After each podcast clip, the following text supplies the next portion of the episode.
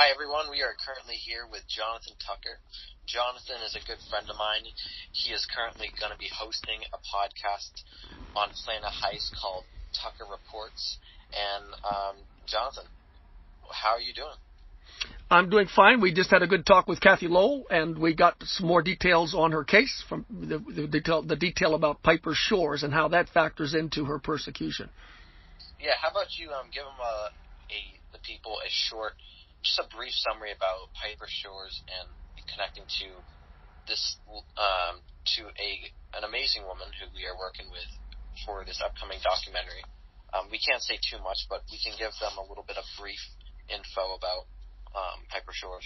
Well, tonight our talk, the synopsis of our talk tonight, for me at least, uh, the takeaway for me is to remember is that Kathy Lowell was immediately persecuted as the result of not one, not two, not three, but four or more major whistleblowing issues at a prestigious retirement facility in Scarborough, Maine called Piper Shores. And she was persecuted by way of being committed to a mental health facility, is what comes out as you listen to her story.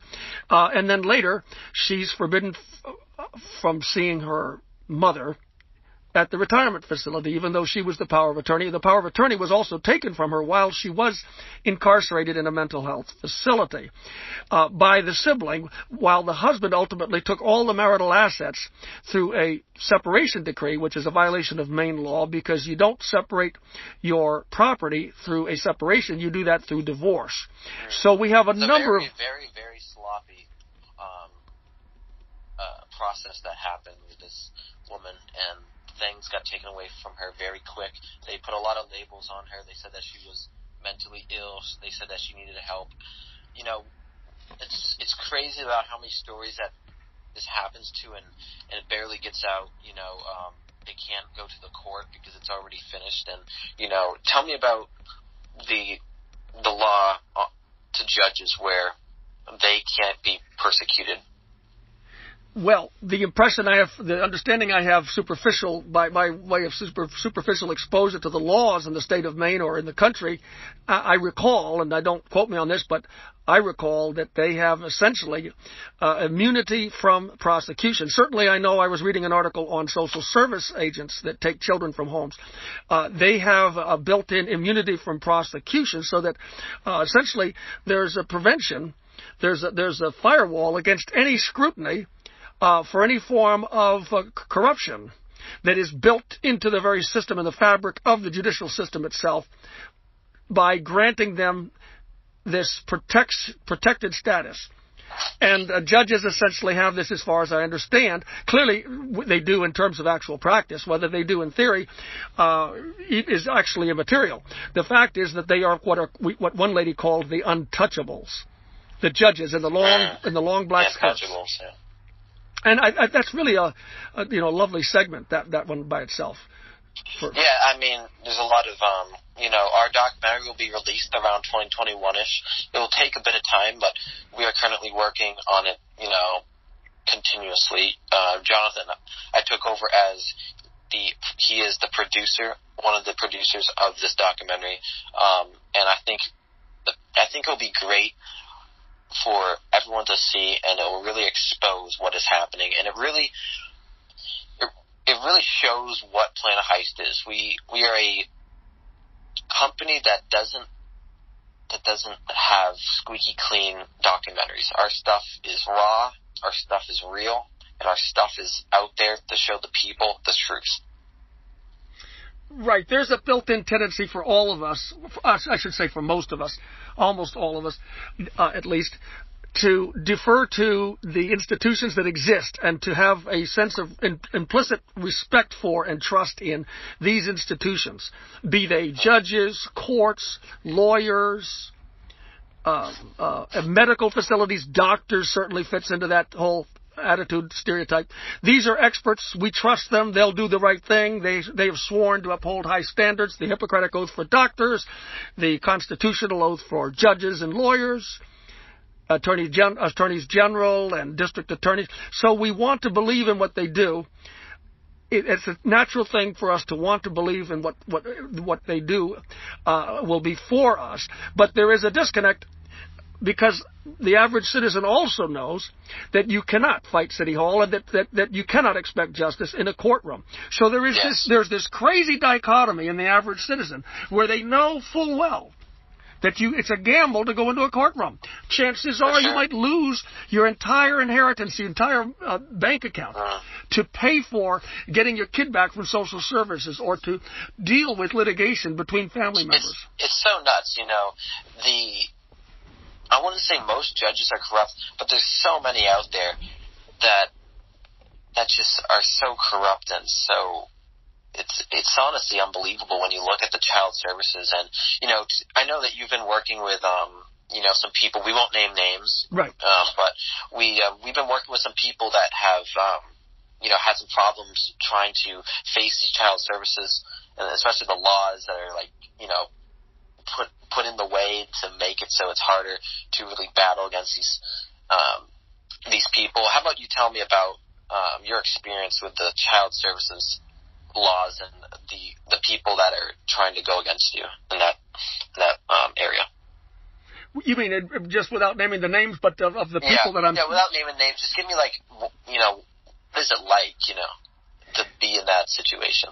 It's, it was very well stated by the attorney that represented one of these people who was trying to get. name the names of the attorney, but don't name the person that we've been working with for the documentary. Well, that will be hard if I because all of my documents that I've written have the names of people. So I, why do you want to withhold the names if you don't mind me asking up front? You can, you, Jonathan, you can say the names. It's fine. I just wanted to make. I just wanted to know Yeah. what you were thinking. Yeah, Um, no, it, it's fine. I don't think it would matter. So yes, you can say the names. Yes, including Don Juan Moses, who who I'm not uh, dealing with in terms of publicity for things that are are tut- uh, that are. Um, You want to abbreviate who um, who Don Juan Moses is? you mean? Do I want to summarize who he is? Is that what you mean? Yeah. Uh, Don Juan Moses is an African American gentleman from Roxbury, Massachusetts, who came up to Maine about 10 something years ago. He's early 40s, and he lost his child, his children temporarily at least. We hope it's only temporary. Uh, to uh, the custody of his former uh, girlfriend who he intended to marry, particularly since he had these children with her, even though he knew the relationship was very bad. Uh, she'd already indicated that she was unfaithful to him, and uh, he wished to be faithful to her. And uh, so she ends up with another person who is the new boyfriend with whom she was having relations. Uh, evidently, uh, it's clear through a cousin of his ex-fiancee, stating that she was having relations with uh, the, the man with whom she now lives, who has clearly given evidence of abuse as a, as a perpetrator, both against uh, his son and the younger daughter who's autistic. In addition to the fact that the, the same ex-fiance has exposed the oldest child, who was from a prior relationship or marriage, uh, who uh, clearly, uh, by the documentation of DHHS itself in its own files, it had the amazing temerity to actually print, type out the details of a pedophile being exposed and showering with the oldest child that of, of the woman with whom Don Juan Moses was intending to marry, uh, lived and, and was intending to marry. No, yeah, yeah. Let's see. Um, tell me about because I know that you're talking about, and don't name names of any of the people that were, you know, the kids or the family. I don't want those names to be going out, as you know. That you know, we shouldn't have the, that go out. But um, tell me about the what happened between the pedophile and the and what the the victim said, and they still didn't do anything. the paperwork, the actual documentation that was shot down by the judge, even though I had put all these documents together to help Don, because Don was absolutely overwhelmed uh, with the whole process. So I found myself having to do what he was hoping his attorney would have done. He had to fire his attorney because she knew there was bias written all over the DHHS approach to this whole custody thing and the abuse concerns. And she said, I know that, that the DHHS is biased in this matter, but it's not my job to defend you. So Now, why would they be biased? why would DHHS be biased? Yeah. Because in order to deal with the fact that a registered sex offender had showered with one of the children in question, and it was written on the DHHS fi- in the file itself. Uh-huh. The fact that they put that out there, if they had followed up on that and dealt with it, they would have had to reverse the entire case because now now it would have been his, his white his Caucasian ex fiancee having allowed this child not only to shower to be at the house with a registered sex offender, which is a violation of the law, but they ah. but they would have had to to recognize that, that the DHHS had made a mistake also in allowing that child to continue to be babysat at that very same pedophile's house, and that and, and that, that, victim hold on. also said that she, that victim also showered with the pedophile, and the victim also confessed to that as as well, right? The mother confesses to the child having showered with that pedophile, not just the child. Oh! The mother did. So, if DHHS had acknowledged the truth of this matter, they it would have it hit it would have hit international news immediately. So, Yeah. that's why they dragged their feet for months and months and months, refusing to give Don Juan Moses the file. But we finally had access to it. He was given earlier pages of it, so I think he had that earlier on, the evidence of the pedophile. But it's there in very clear language, unmistakable language, that Jessica's. The, the, the, the, gist of it is that Jessica. Uh, uh, sorry, it's been a while since I've been dealing with that case. Um, Pinkerton. Jessica Pinkerton uh, admits, acknowledges that what Don Juan Moses would have against her or hold over her is the fact that her son, her son from a prior relationship, marriage, whatever, Uh-huh. showered with a the registered sex a registered sex offender who is Jessica's uncle, Yeah. James James Buzzle. But next line, but it was only a one-time event. Jessica says. Can you imagine that they did that knowing full well that the law It's unbelievable. It's unbelievable. knowing that the law in the state of Maine makes anybody dealing with children mandated reporters of any possibility of abuse. Yeah. And especially a social worker who goes to college who's trained to deal with abuse concerns. And yet they had the amazing unmitigated goal to put it in their own documentation that this happened. Why? Very simply, the only answer is that they believe that they would never have anybody challenge them. They believe that this African American from Roxbury would never have the ability to hire a high powered attorney to fight the case. So they wrote, it right out there in their documentation that they violated the law as mandated reporters for child abuse and did worse. They were the, themselves the perpetrators of that continued Yeah. pedophilia because they allowed that child to Think about how much of that is going on, Jonathan. You know, we see this one case, and there's so many cases like this out there, and you know, some of them are like, this is a, it's like, you know, it's it's so bad, but think about the ones out out there that we don't even know about, and you know, it's just kind of it's disgusting that you know these like the DHS they um they pretty much knew this guy. Well, they thought this guy had no power because the color of his skin and where he was from. So they they just like they blew it off like it was nothing. One They of the one of the it. one of the social workers at the Jetport Social Service Building, which used to be uh, in a different spot, uh, moving from there to, to the Jetport. Um, one of the social workers in a group with him, sitting with him one day, according to Don Juan Moses, said, "Why is it that you don't have a police record?" Because he comes from a notorious town in Massachusetts where no one his age of 40 years of age leaves there without you know lives there by the until the age of 40 without having some kind of criminal background some kind of police record. Why is it that we don't have a police record on you they actually They had that. they They actually that. came out and the, the person actually came out and said that in frustration because they went to all of his employers even at his at his uh, invitation he said you can talk to all my employers Maine Medical Center, where he worked with the preemie babies, and he would help save babies' lives. Uh, Sweetser, where he worked with troubled youth and was so powerful and so influential because he has a great love for people and children especially, elderly. Now, now tell me about the incident where your friend was. Now, Jonathan's friend worked at a old people's home, and he got this news, and he had to come into the office of the manager of the you know, whatever high up person is there and tell me about what happened. And because I think this is like so unbelievable that this would ever happen at an old people's home. You know what I'm talking about, Jonathan? I do. Uh, Nurse Nina, charge Nurse Nina. I will name names. I've been doing it all along. They know it. Name names, Jonathan. Name names. Yeah, exactly.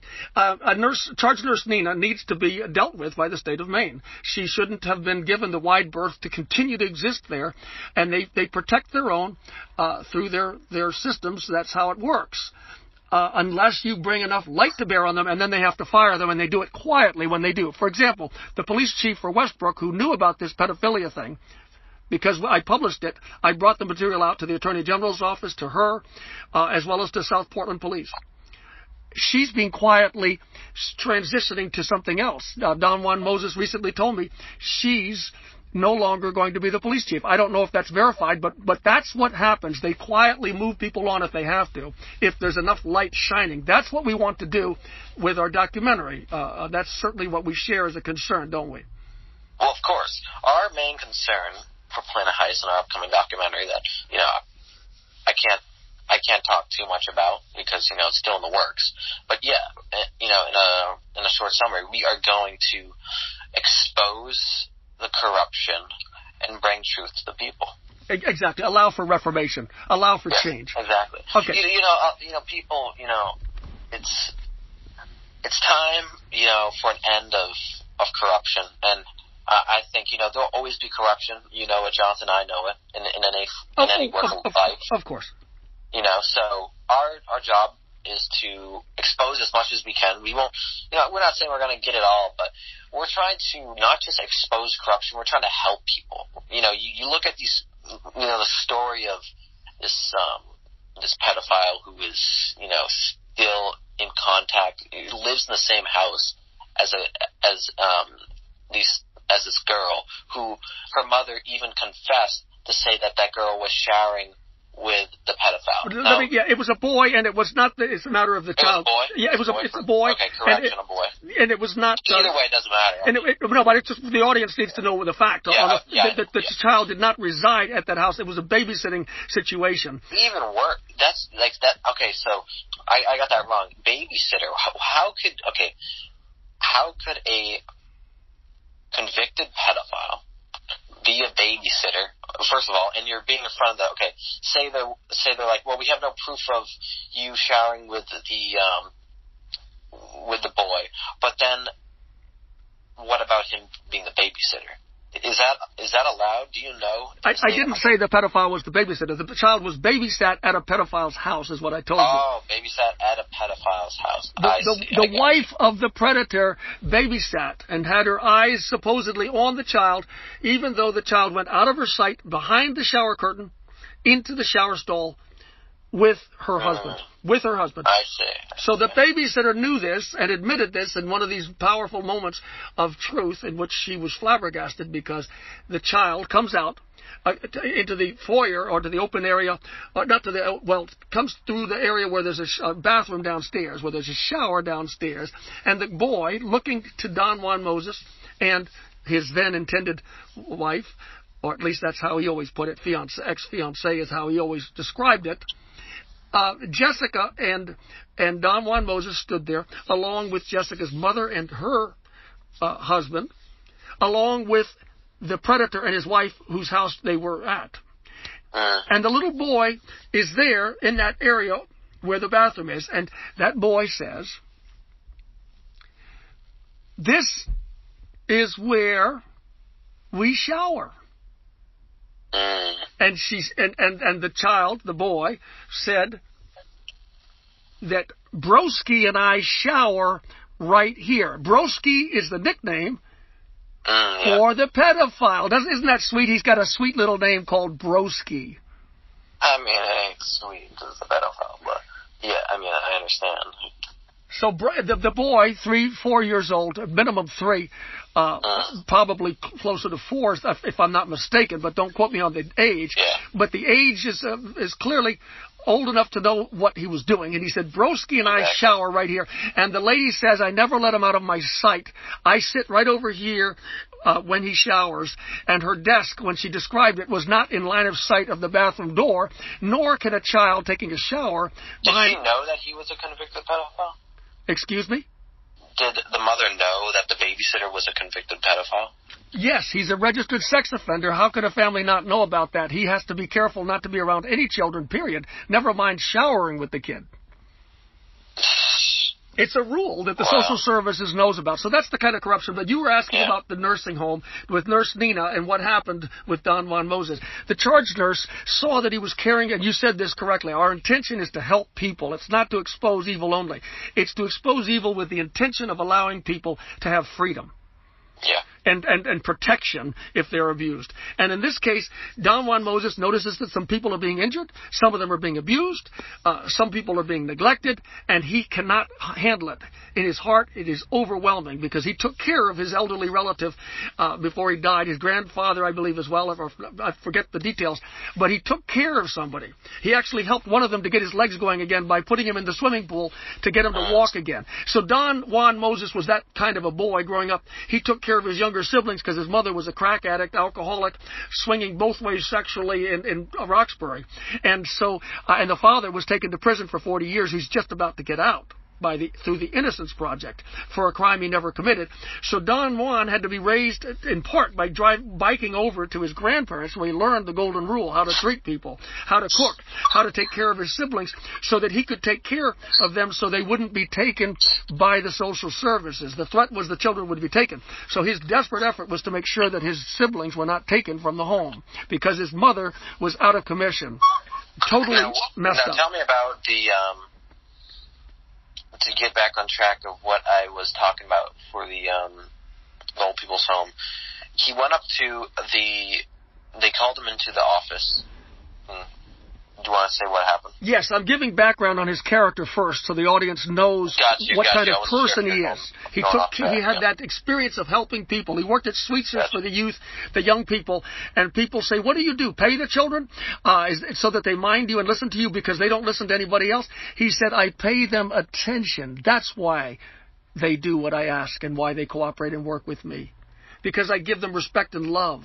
That's who he is. So he goes and he does the same thing at the nursing home. Nurse Nina finally calls him into the office because he's a threat to the establishment. They do the bare minimum. They don't do everything they could do to accommodate people who are paid to be there, paying to be there. And Nurse Nina finally calls him in and says, Look, Don Juan Moses, if I had a relative, I would hire you in a heartbeat for my relative. But this is not a family setting here. This is an institution. This is the Barron Center. And you know, you just can't be treating them like family, you know? And Don Juan Moses rises to his feet, all six foot four, African American. And he's absolutely overwhelmed with grief. And he says, I don't know. And tears were running down his face, and he turned around and had to leave the, office. Mm. I don't know. I don't stuff. know. You know, it's He was brokenhearted. He took child, he took the care of, of residents at a nursing home seriously. He took the, the training that he uh, had seriously. That he was a registered. I'm sorry. That he was a certified nurse's assistant, and that was to care for those residents and do whatever he could to make them comfortable. And he was absolutely flabbergasted. That's Yeah. the story. And he was You know, and, and he was fired. are- and he was you know- ultimate and he was ultimately fired because he insisted on Yeah. protecting the residents, including my brother Jeremy, and that's how we first met.